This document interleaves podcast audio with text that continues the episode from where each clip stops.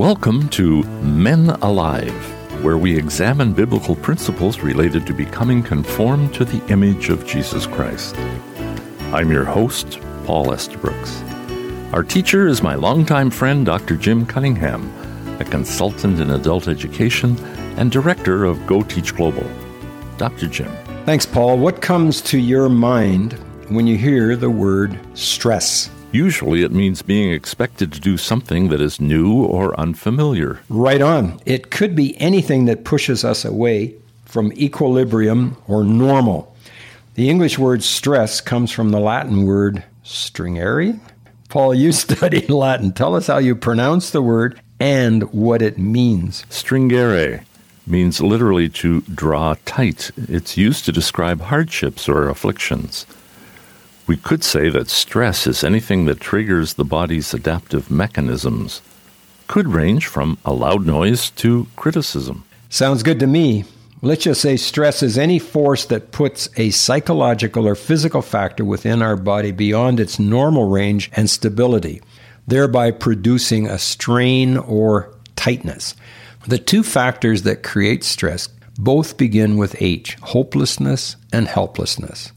Stress is not evil. It is an essential part of a healthy life, but without stress, or realistic stress, we would die. Years ago, Professor Holmes from Washington State University in Seattle did an extensive study on stress and how some people develop stress related illnesses when the stresses in their life go beyond a certain level. Dr. Holmes assigned a number to what he entitled life change events, both positive and negative stress factors. Each factor received what he called a life change unit.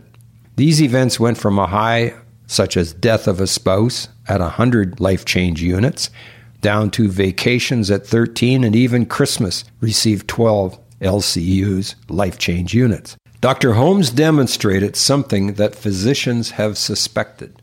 Stressful events reduce the body's natural defenses against disease and increase the likelihood of illness. What we want to consider today is how some people can endure more stress and have less stress related illnesses than others who experience the same amount of stress. We said in the introduction, Jim, that we would examine biblical principles for becoming conformed to the image of Jesus Christ. How did Jesus handle stress? When I look at Holmes' life change units, Jesus had more than his share of stress in his lifetime. Keeping in mind that Jesus was fully human and fully divine, as God with us in the flesh, we have to remember that we do not have a high priest who is unable to empathize with our weaknesses, but we have one who has been tempted in every way, or we could say he was stressed in every way, just as we are, yet he did not sin. Jesus experienced stress.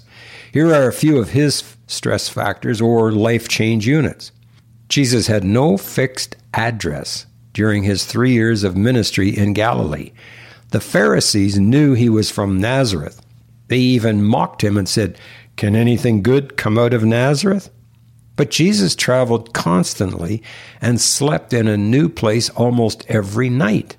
Jesus said to one person who wanted to follow him, The foxes have burrows to sleep in, but the Son of Man has no place to lay his head.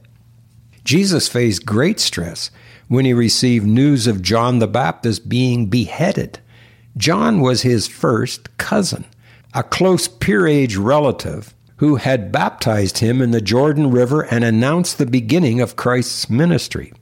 A difficult loss and stress for Jesus soon after starting his ministry. Jesus had constant harassment from the Pharisees, threats, intimidation. Many times scripture says the Pharisees plotted to kill him. Receiving death threats today can give a person PTSD, post traumatic stress disorder. The religious leaders followed Jesus day and night, plotting how they could kill him. That would be stress in our world.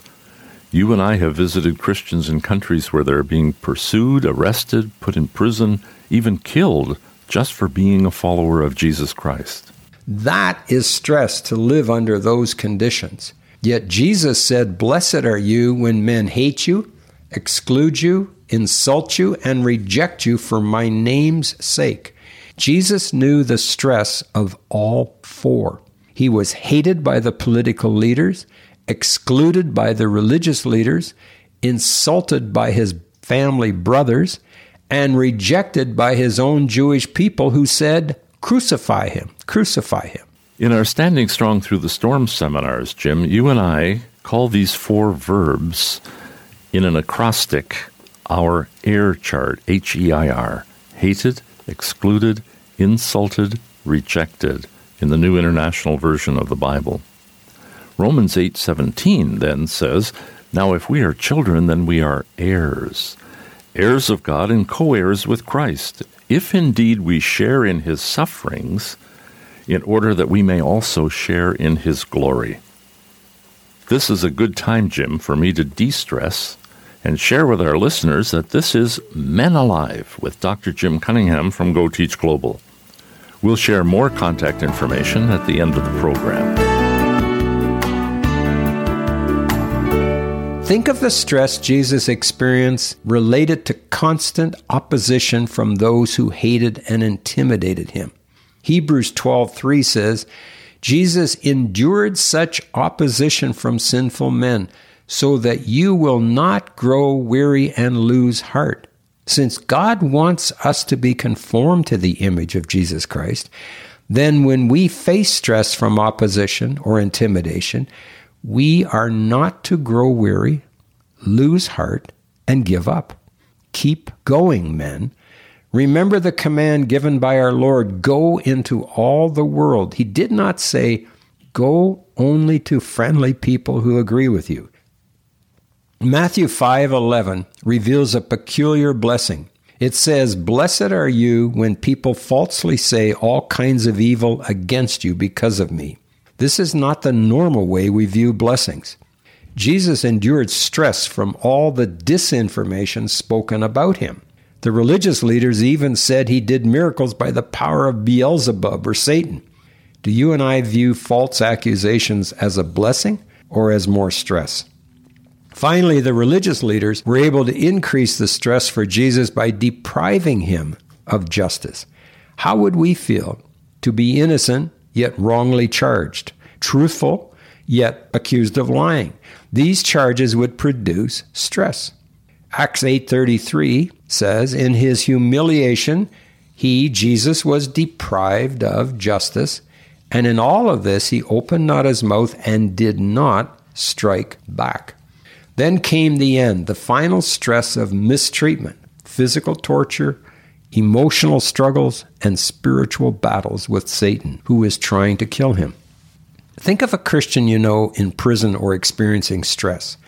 If we are being conformed to the image of Jesus Christ, we will obey Hebrews 13:3 and remember those in prison as if you were their fellow prisoners, and those who are mistreated as if you yourselves were suffering. While enduring all this suffering, stress, Jesus was simultaneously seeking to train his disciples, heal people, teach people, and finish the work his heavenly Father sent him to do so that on the cross he could say, It is finished. This thing we call stress has a number of signals worry, irritability, sleep disturbance, unable to get to sleep, or waking up in the middle of the night, weird dreams, or just being tired all the time, depression, interpersonal conflicts, a critical attitude, forgetfulness, withdrawing. Many times these signs are stress related.